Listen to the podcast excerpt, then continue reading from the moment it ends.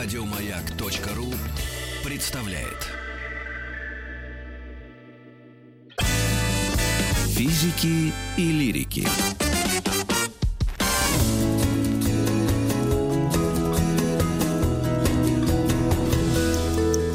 Сто минут по... Садитесь, пожалуйста. Спасибо, я пешком поставил.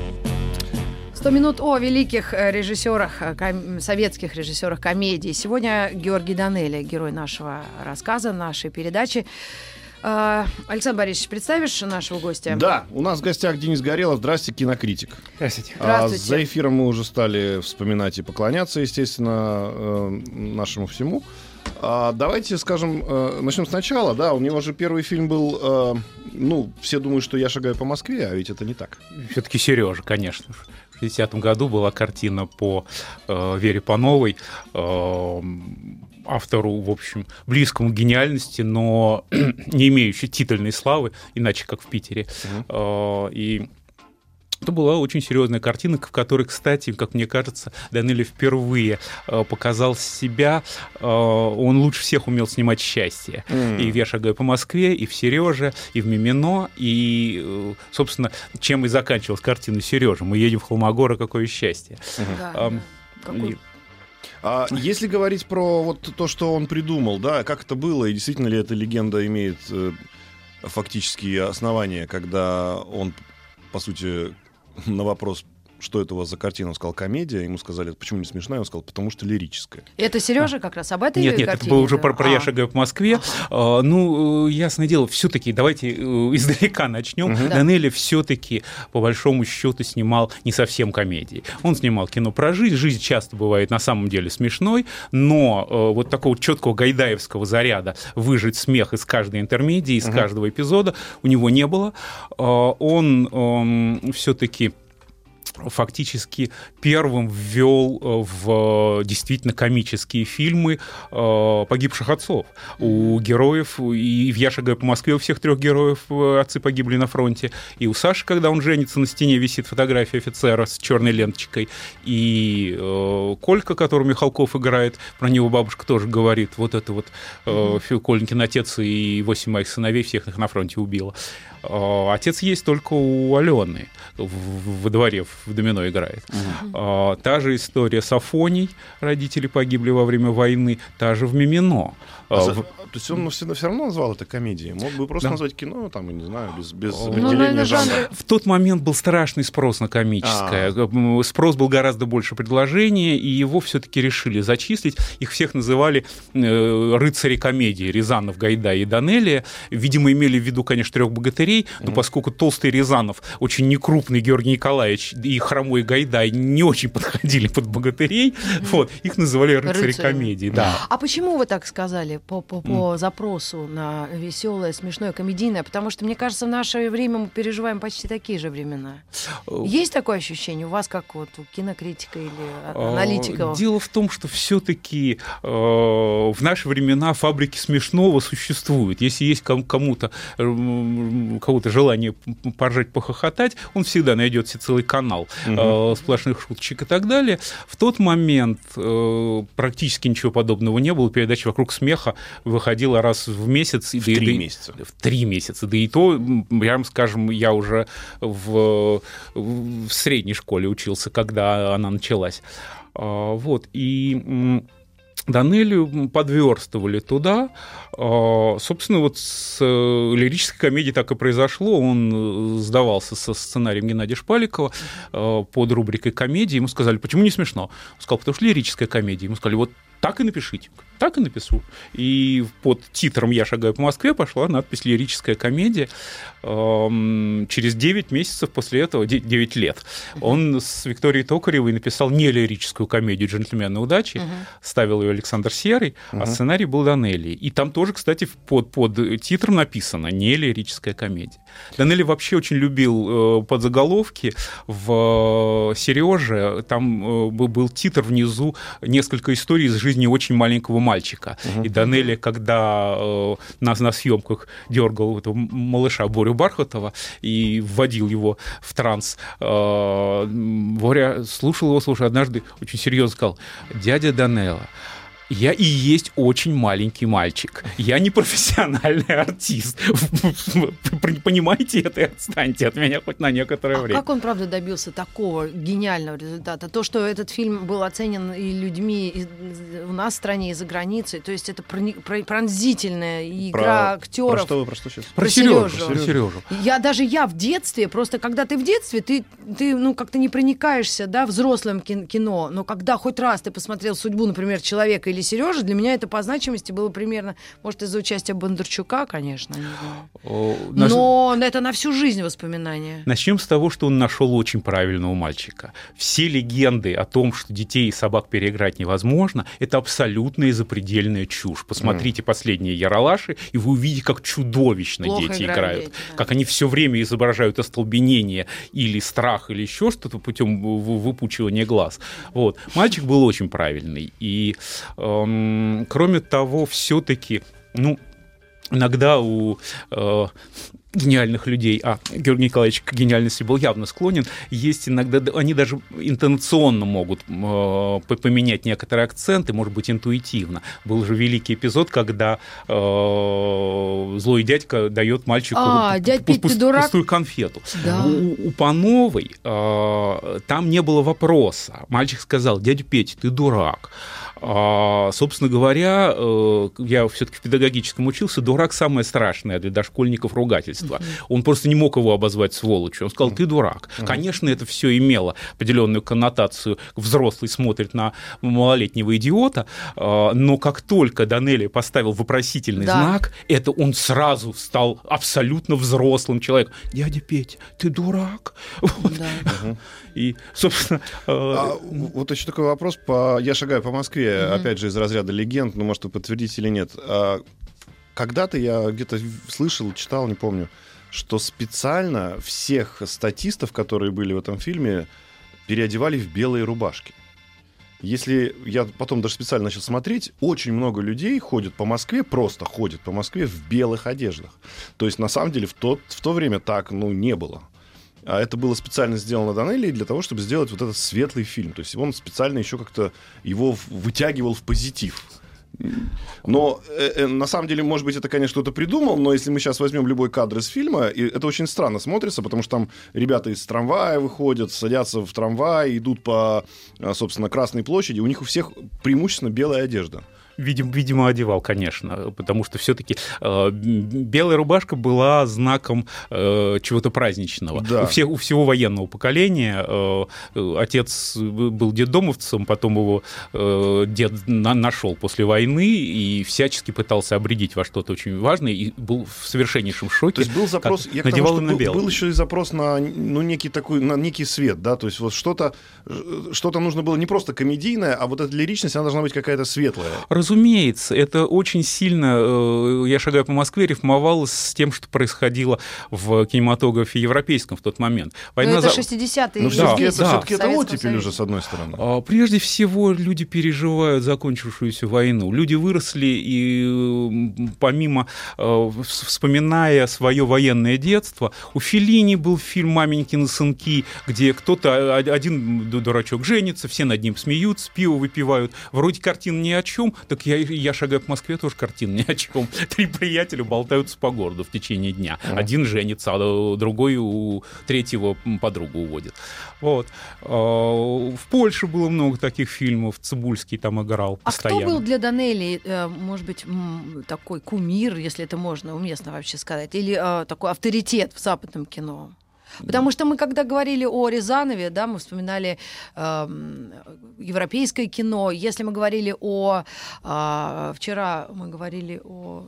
Вчера мы о говорили о Гайдае, Гайдае. у него были любимые американские герои, немо кино. Это То есть разумеется. вот так какие-то вот кумиры такие, э, на кого смотрели наши, да, вот режиссеры, все-таки они были доступны эти картины? Гайдай был все-таки страшно насмотренный, он из Госфильмофонда не вылезал, и очень многие его картины э, отсылают к американской немой классике. Э, в Данелия в меньшей степени, он был все-таки сориентирован на внутренние дела. Я про, про кумиров не знаю ничего. А вот и- если говорить про, э, ну, как мы уже тоже частенько говорили э, с про режиссеров э, наших великих и Рязанова, и А, И, конечно же, Гайдая. И к- мы узнали, что у Гайдая это было, просто я так не подозревал. Ну, смотрите, э, Захаров Горин, Ага. а, Рязанов Брагинский. Да, Гайдай, соответственно, там... Ну, э, Костюковский, Слободской. в Классиковский, основном. Слободской, да. Ага. У Данели. Резо Габриадзе. А, Это его соавтор, и это какие фильмы? Почти постоянно. Они, в- они не горю делали, они делали Мимино вместе. Э, Ну, прежде всего, конечно, с, э, сориентированы на грузинство. У Данелии все-таки половина картин, она вполне себе славянская, а половина э, как зов Родины из, из- из далеких гор. А Вот эти фильмы сделаны с Габриадзе. Я так понимаю, что и паспорт они, по-моему, тоже писали Но- вместе. Осенний марафон это Володин. Да, да. Э, И вот тоже вы сказали по поводу того, что действительно в кино-то ничего не происходит, никакого э, удивительного сюжета, скажем так, да, но как магия в том, что «Осенний марафон» тоже на самом деле фильм, который, ну, если пересказывать человеку, что там происходит, да ничего не происходит. И, да и не, не- не слишком уж комедия, прямо скажем. Ну, вообще не комедия, да, но, но при этом оторваться невозможно с любого места. Э, Осенний марафон все-таки, на мой взгляд, очень сильно сменил эпоху. Если Это э, 79-й год, да, да. 1979. э, я как-то э, периодизировал советский кинематограф, Мгм. и было совершенно ясно, что э, период, начавшийся с 68-го, такой период э, мидл-классового кино, э, очень спокойного, очень... э, На ну, производственную про- тему практически, Да нет? нет, ну что... в- Ну нет, ну не в случае сам- Данелли, а вам а, так. Тут э, нет, скорее всего, э, эм, где-то с 68 года пошла, пошло Жизнь э, среднего человека. спокойное самоощущение, э, почему достаточно комфортное, э, я бы сказал, несмотря на то, что многие переживали вторжение в Чехословакию, э, деньги пришли в страну все-таки, это было самым принципиальным. Пошли «Жигули» как раз с начала 70-х, у Рязанова в «Иронии судьбы», по-моему, первые «Жигули» у Ипполита. Э, Дачи пошли, и это как-то демонстрировало оседлую страну. Собственно говоря, именно в этот период были сняты э, львиная доля всех картин, которые мы считаем нашим старым кино. И- Афоня, Мимино. Бриллиантовая рука, в бой идут одни старики, белое солнце пустыни. Но где-то под конец 70-х люди уже вот от этого советского стандарта устали. и Это ки- конце. э, Самый девяти- конец 70-х. И начался очень сильный сбой, э, причем поскольку это нельзя- невозможно было сказать словами, э, люди уходили в какой-то с- запредельный сюрреализм. Начались фильмы Марка Захарова с очень сильным э, э, инферно, э, чем-то всяческими сюрреалистическими э, вы- выходками. Э, Мюнхгаузен по лестнице лез Да. в небо. Э, Параллельно шли всякие в телевизоре веселые ребята. Не фильм, а передача с- с Передача. клипами. Да, Кнышев, э, который мы вчера Падал вспоминали. прошлогодний снег, опять же, это тот же самый сюр абсурдистский, в- мультипликационный. И началось все это, э, честно говоря, на мой взгляд, именно с Данелли. Со когда... слезы А вот капали? Нет, э, С осеннего марафона. А в чем, марафон. в чем там абсурд? А, э, э, Там был не абсурд. Э, Очень многие режиссеры в этот момент стали менять профиль. Режиссеры-комедиографы. И если у Рязанова это случилось где-то году на 82-83 «Жестокий романс», э, если, предположим, детский режиссер Соловьев вдруг после своей трилогии про пионеров решил снять фильм «Избранная» по колумбийскому, по сценарию колумбийского президента, э, в тоже в 83-м, э, раньше всех это начал Данелли. Все-таки «Осенний марафон» — это довольно минорно. Я, я в осеннем марафоне просто заметил такую удивительную вещь, э, что он же, по сути, снял вот, э, вот этот, помните, звонок этого его друга каждое утро, да, и когда он говорит, вы готов? Пробежки. Пробежки. Это же, это же ну, предшествие Дню сурка. То есть вот тот день сурка, который был снят позже, да, там великий самый там од- один из моих любимых фильмов уже западных. А вот это Да- Смотри, Данелия День сурка, 79 год, когда вот это каждое Возможно. утро, да, и все происходит в мире, а это продолжает вот быть таким капающим. Сплошной бег по кругу. Бег по Если- кругу. Если в э, дне сурка все-таки нашли рецепт, если обстоятельства не меняются, совершенствоваться надо самому, Да. то в осеннем марафоне он как-то... А вот это вот его финал вот этого осеннего марафона, который, помните, да, вот эти фразы, когда он, да, кафедра записываю, ну такая как бы безысходность и возвращение опять на, на, на исходную точку. То есть, показалось бы, в конце был какой-то момент, что вот этот Бузыкин наконец-то решил говорить всем правду и как-то свою жизнь нормализовать, и вот финал. Да, это был... э, Это, честно, это свойственно Данели было, да, так вот заканчивать? Э, Ну, пожалуй, да. Э, Дело в том, что осенний марафон слезы капали были чистой воды, конечно, диалоги. Вот это А. а, фильм Слезы капали. Если честно, я несколько раз его пересматривала. И, а, а- а вы не могли бы мне объяснить, это вообще что? О, ну, запросто. Это так сильно, такая игра, такие эмоции, такое вообще поступки. Я не понимаю, как это вообще можно было в 82 году такое снять. Это было два э, полярных портрета русской интеллигенции. Э, осенний марафон — это интеллигент-соглашатель, который настолько деликатен, что всегда уступает э, любому давлению, и, в общем, тряпка его... Тряпка Бузыкин — эта фраза просто в- кочевала из одного рецензии в другой.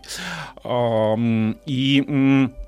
с другой стороны, э, и надо признать, что э, интеллигенция себя признала в осеннем марафоне. Э, миф осеннего марафона был огромным. Слезы капали, прошли как будто не очень замечено. Это был как раз об- обратное, причем э, антагонист Бузыкина, интеллигент-правдолюбец, который всем будет правду матку резать, всем голову отгрызет.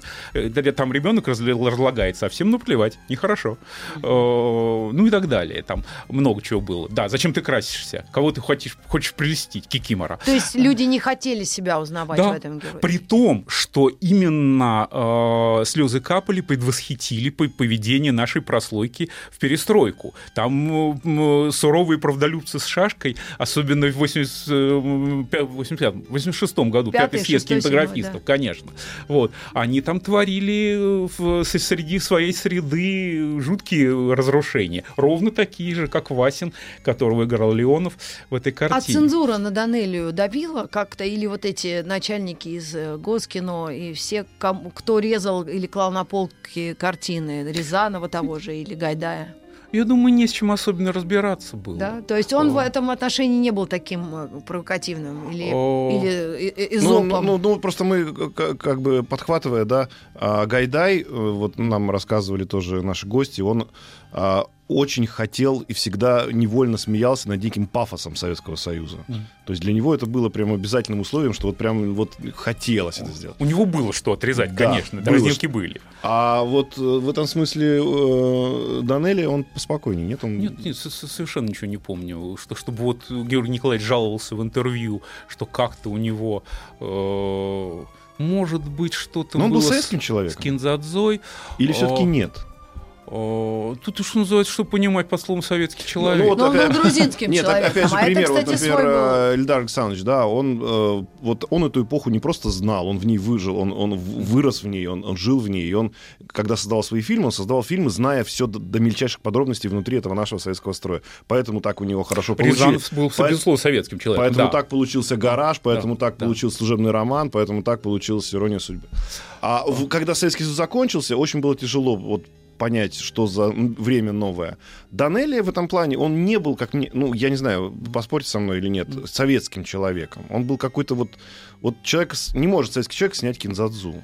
Знаете, э, вы правы. Данелли, э, скорее, был вообще человек этой территории, который живет при социализме, не, не споря с ним и не да, ссорясь. Да, он, да, он просто А, находится в этих да, обстоятельствах, да, но, он, но он с да. ним не борется, он его не О. высмеивает, он, он не пытается... Надо честно сказать, конечно, Кензадза была настоящей дразнилкой над, над- над советской властью. Нет, да, Потому да, что я- я говорю, а, да. вот это вот, э, вот эти люди в обносках, э, грязные с бубенчиками в носу, которые неведомо как им поднимают в воздух ржавые летательные аппараты, это был, конечно, бо- божественный образ э, со Ну, это, советской- пожалуй, единственная его картина такая, ко- Да, которую да, можно, да. на которую можно посмотреть с, с ужасом Да. и кошмаром. И что самое главное, ее не прочитали. Ровно в тот момент любое, да, любое иносказание пропало вообще. Поскольку стало можно говорить, э, кто, кто плохой, кто негодяй и кто урод, э, все э, просто категорически общество разучилось считывать какие бы то ни было метафоры. Мы на такой грустной ноте делаем небольшую паузу, но вернемся к вам с оптимизмом и с героем нашего рассказа Георгием Николаевичем Данелли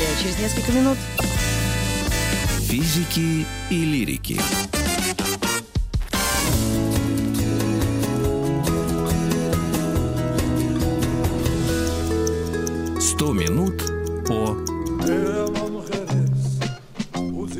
გაიცა სამბახის მდვერი თუ მილხის მღერი თუ სევდიანო მაინც ამაღერი მე რა მომღერებს პარდები სუთქო ვახახაჩოს ფერი. ალბათ სიმღერა თუ დამანათლეს ოდამეწმღერი до горito, ci to margarito da. Ci to gorito, ci to.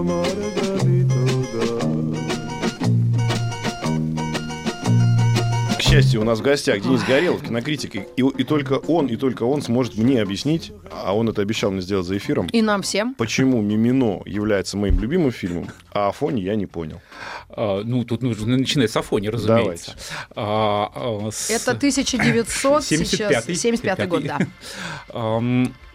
А, Дело в том, что э, Афоня э, картина в этом смысле уникальная. Фильм по э, посещаемости опередил все остальные картины Данелли приблизительно миллионов на 40. Ого. У него было в 1975 году 62 миллиона э, купленных билетов.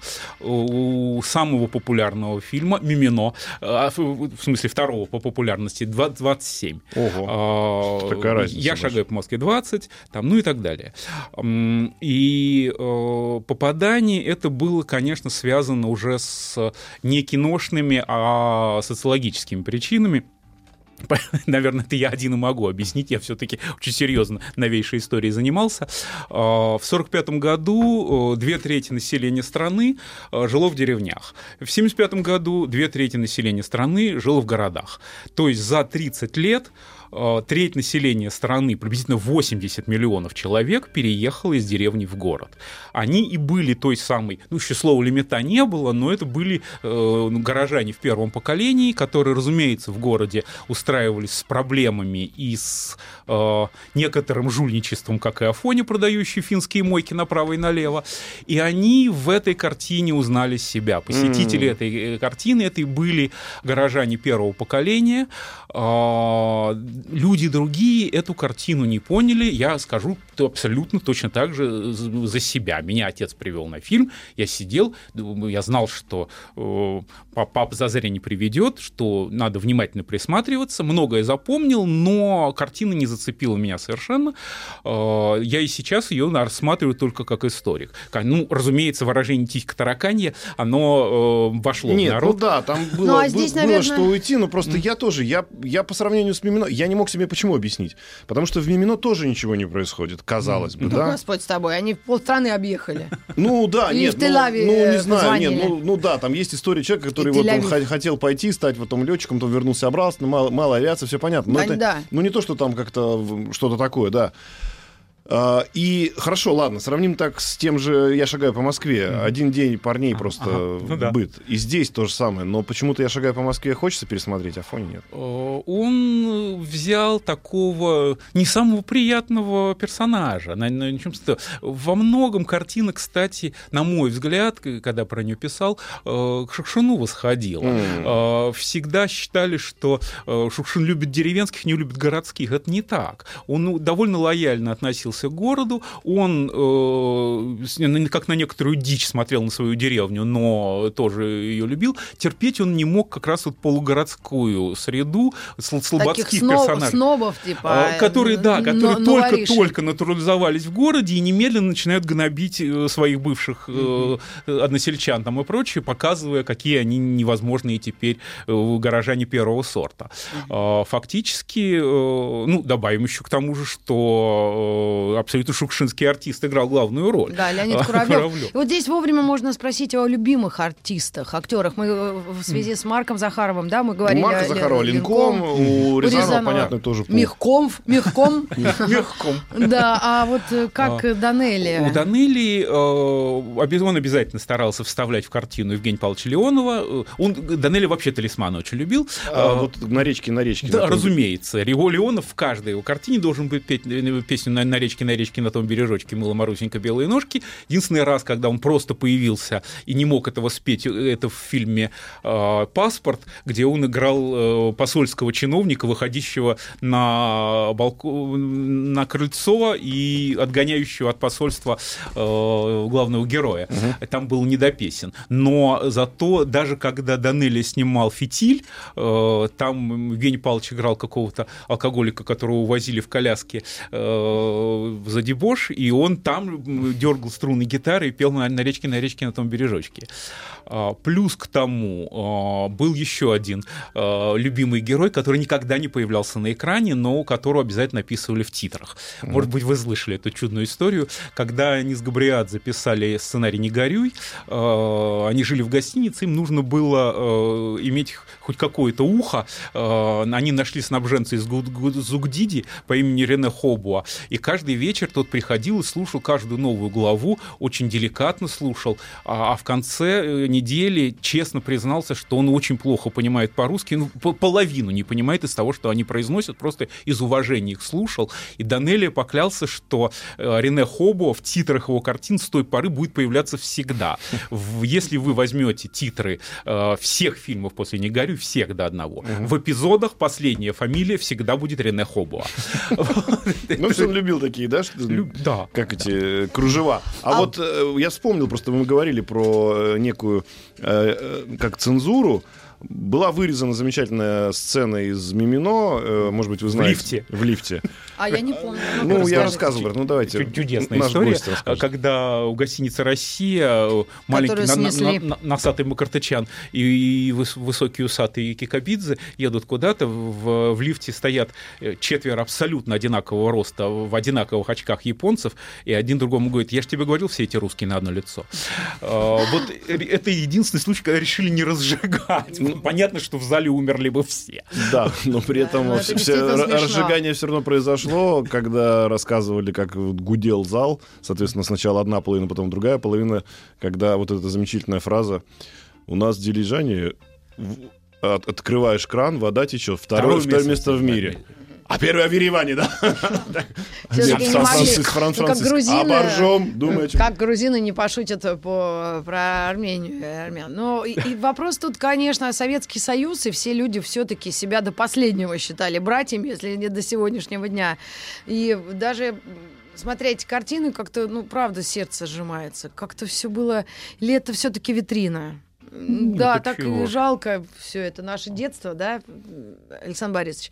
Ты жалеешь, не, не, когда не, смотришь фильмы? Слушай, я когда смотрю фильмы, я получаю удовольствие. Я не думаю о том, что это развалился Союз а или из-за чего он был все-таки грузин или русский? Вот он был московским грузином, я так понимаю. Он знал да. язык, он э, не терял связи с родиной и вообще очень был таким трепетным грузином. Я думаю, именно из, из-за натурализовавшегося, э, из-за ну, не репутации, а именно э, образа натурализовавшегося грузина, э, собственно говоря, он и является визитной карточкой грузинского кино. Если честно, выйти на улицу и спросить людей, какие грузинские фильмы вы знаете, то при всей репутации грузинского кино вам назовут «Не горю» и «Мимино». Да. Получится, что все грузинское кино снято на Мосфильме. И надо сказать, что вот как раз Георгий Николаевич прекрасно, ну, как любой человек, живущий в Советском Союзе вне РСФСР, это были люди-полиглоты, да, ну, потому что они учили русский язык как необходимый язык, и у них был свой родной. Они знали два языка по умолчанию, и вот эта замечательная история «Хозяин, может, этот колор?» Это же, собственно, первое, первое английское слово, которое было произнесено в, в грузинском фильме. Ну, Сама меня здесь а, нет. Насколько мы вот знали, и вы нам это напомнили, в августе будет отмечаться 90-летний да, юбилей да. с э, рождения года, да. мастера. А вот э, вам удалось с ним пообщаться вот, за его жизнь, встретиться? Или вот какой он был в жизни? Ну, просто нам мы, мы не видели, хотя он был так близко, мы могли только через Резо Гигинишвили, может быть, до него дотронуться. Потому что Резик режиссер и наш друг вроде бы. А вот ты, сам мастер, он вообще с людьми, он не был нелюбимым. Довольно замкнутый, да. Да, вот, вот он, этот момент. Мы чуть-чуть пересекались на кинотавре, ну, два слова по ну, пару все вот, кивнули. кто о нем отзывается, говорят, что он действительно и жены, в том числе, я внимательно особенно слушала отзывы э, его жен, э, ну, что да, он, он был замкнутым, он любил уйти в себя, думать, и не был таким вот весельчаком или юмористом, Нет, как нисколько. можно было представить. А скажите, может, если эту тему мы как бы за- закончили, вот «Джентльмены удачи», может быть, вы нам расшифруете, что там была за история? Потому что тут же пишут нам люди про «Джентльменов удачи», и тут же нам в смс-ках пишут, что это не Данелли. Это на самом деле не Данелия. Э, Я, собственно говоря, и не говорил, что это Данелия. Э, Фильм поставил Александр Серый, э, у которого был тюремный опыт. Он сидел за нанесение телесных повреждений любовнику жены, н- настучал ему на лестничной клетке. И Данелия, написав сценарий вместе с Викторией Токаревой, э, как раз пролоббировал назначение этого режиссера, помня его э, еще до тюремные картины, «Иностранку», например, совершенно чудесную. Э, В общем, так получилось, что на многих эфирах имя Александра Серова повторяется, и все равно общество его забывает тотчас же. Мы скажем еще раз. Фильм «Джентльмен удачи» поставил Александр Серый. У него после этого была еще картина «Ты мне, я тебе» скоро. А. «Джентльмены удачи» при этом Данелли был автор сценария. Да, А, Или художественный руководитель, как он так, вот. приглядывал, Ну, конечно. да, то есть э, вообще, в принципе, по, по, ну, по стилю вы говорили, что «Джентльмены удачи» обычно приписываются Гайдаю. Э, В первую очередь, да. Э, Гайдай все-таки был режиссером эксцентрики, э, наиболее востребованный, конечно, коми- комического жанра. И в «Джентльменах удачи» этого было достаточно, поэтому там из 10 человек на улице 8 скажут, что это Гайдай, один скажет, что это Данелли, и один, может быть, вспомнит фамилию настоящего режиссера. А вот Денис Горелов, наш гость, он мне объяснил, почему Афоне мне не понравился, а Мимино любимый фильм, и наши слушатели стали сразу как к доктору обращаться к нему Да? с просьбами, да. А, Доктор, Пожалуйста, пожалуйста, объясните мне, почему я не понимаю фильм Кинзадза.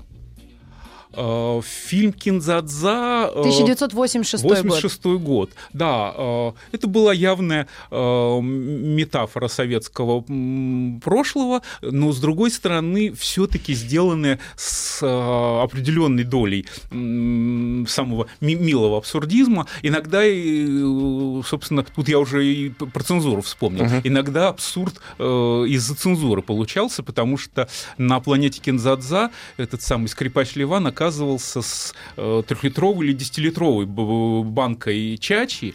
А, вот э, цензура сказала, что поскольку идет э, антиалкогольная кампания, про чачу говорить невозможно никаким образом, и тогда Данелия заменил чачу на уксус. Вот представить себе грузинского скрипача в треухе и в рубашке с трехлитровой банкой уксуса на планете Кинзадза, это что-то так настолько мозги заворачиваются, что в, этом было, конечно, нечто абсолютно чудесное, но с- считать вот это вот эм, социальное передразнивание общественность не смогла, и фильм переформатировался удивительным образом, поскольку на всех показах э, пионерам страшно понравились э, слова ку, кю, гравицапа, пепелац и так далее, э, фильм до, до сих пор демонстрируется под рубрикой «Фильм детям», хотя никакого отношения к детям он не имеет. Я из армии А пришел... дети его полюбили, Да, да? Страшно. Я из армии пришел ну, в пионерлагере, на- на- нанялся. У меня было ощущение, что вокруг какое- какое-то невозможное количество малолетних дебилов, потому что э, маленькие люди ходили вокруг, приседали и говорили «ку», Кю! Гравицап! Что они говорят? Что они несут? Ну, выяснилось, что это все из фильма Кинзадза. Дети себе присвоили это кино, да, и оно да. поэтому стало детским, хотя на самом деле никакого отношения да. к этому не имел. У нас сейчас небольшая реклама, друзья, мы к вам вернемся. У нас в гостях не сгорелов, Ну, поговорим тогда про Данелию и современность. То есть, ну, вот я имею в виду Как уже... он воспринял все перемены и э, ну, воспринимал ну, дес- и его годы. фильмы. Да, его... На, на, начало вот уже такого, точнее, Советский Союз уже давным-давно утонул. И Четыре вот наше время. десятилетия, да, он был актуален. 70 80-е, 60-е, 70-е, 80-е и 90-е, да. соответственно. А и потом последний фильм... 2000-е, 2010-е. Физики и лирики.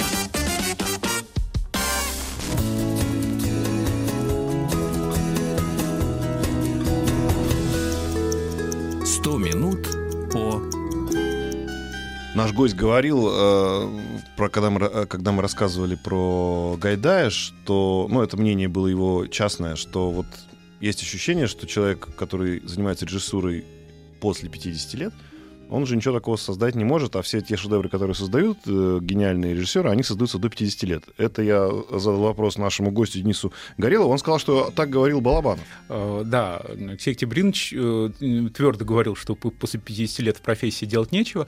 Когда ему исполнилось э, 52, я сказал, Леш, а это, ты, в общем, что, что ты делаешь дальше в профессии? Подожди, я эту проблему решу, сказал он, и в 53 года взял и умер. Он- просто Он непоправимая достаточно, потеря. достаточно магистрально на, на- на- на это, я так понимаю, целился. В конце Ну, концов, мы последний сделаем из 100 фильм- минут и о великих русских режиссерах, Да. потому что без Ну, Балабанова... а 20 если лет он был если- главным Я уже говорил вот за эфиром, что есть статистика по Нобелевским премиям, вручают их, понятно, уже в преклонном возрасте людям, но за те открытия, которые они делали до 40 лет. Что, если мы говорим про режиссуру? И про Данелию. В архизрелом возрасте, конечно, конечно, уже труднее. Тем более э, у Данели еще э, седины и изрядный возраст совпали с э, жесточайшими переменами в стране. Нужно было э, явно перекладывать галс. И, Он, э, он, для него это было изменением э, творческого какого-то направления? Ведь он же не был таким, как мы говорим, человеком, который там жил Советским Союзом, пытался его пародировать или наоборот пытался как-то, не знаю... Ну, вот как у Рязанова. Вот Рязанов — это режиссер советский, да, он про советских людей снимал. А вроде как э, и Данелли... Рязанов рухнул, конечно, Да. после 91 года, а, как вот, автор. а, а вот как с Данелли, мне кажется, это не должно было произойти. В гораздо меньшей степени, конечно, все-таки Орел и Решка вполне себе внятное кино, да еще и с молодым Кириллом Пироговым. Я в тогдашней рецензии э, злобился на картину и на э, прежде всего на Пирогова. Мне просто очень нравилось. Я едва ли не наизусть знал повесть Владимира Маканина на первом дыхании. И я, конечно, представлял себе э, героя гораздо более матерым, нежели худенький Пирогов, но сейчас я все свои наезды забираю. Э, Пирогов все-таки очень э, значительный артист, и э, Тех- ну, технологическое, скажем так, грубо, есть ограничение какое-то у- у человека?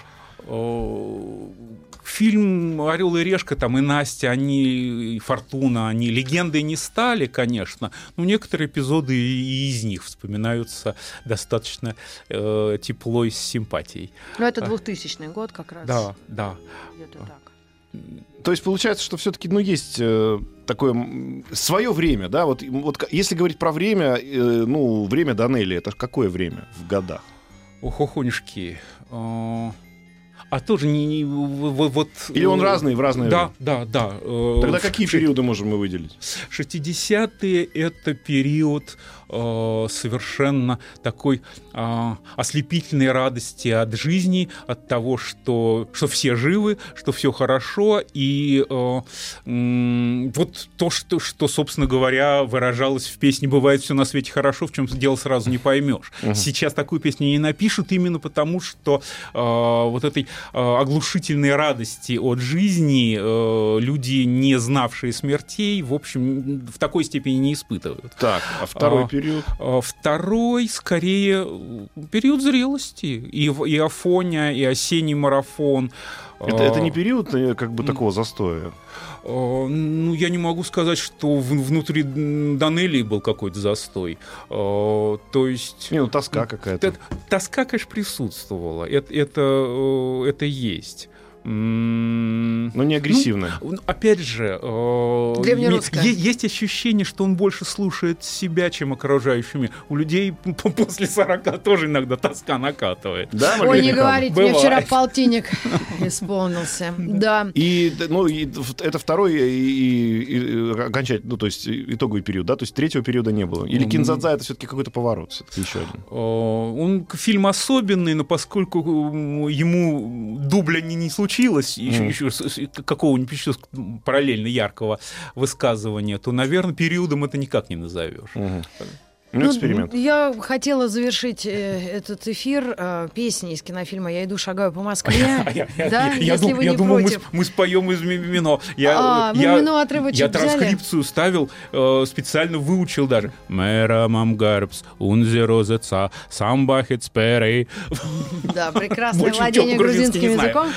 Ну и, конечно, песня о всеобщей молодости, о, времени, которое когда-то было, Да. возможно, когда-нибудь еще будет. Ну, молодежи так оно и есть. Будет. Правильно? Спасибо нашему Спасибо гостю вам огромное. Это были 100 минут о великих э, комедийных режиссерах.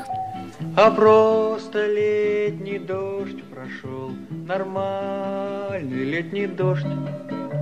Мелькнет в толпе знакомое лицо, веселые глаза. А в них бежит садовое кольцо, а в них блестит садовое кольцо и летняя гроза. А я иду, шагаю по Москве, но я пройти еще смогу. Соленый тихий океан и тундру и тайгу. Над лодкой белый парус распущу, пока не знаю с кем. Но если я по дому загрущу, под снегом я фиалку отыщу и вспомню о Москве.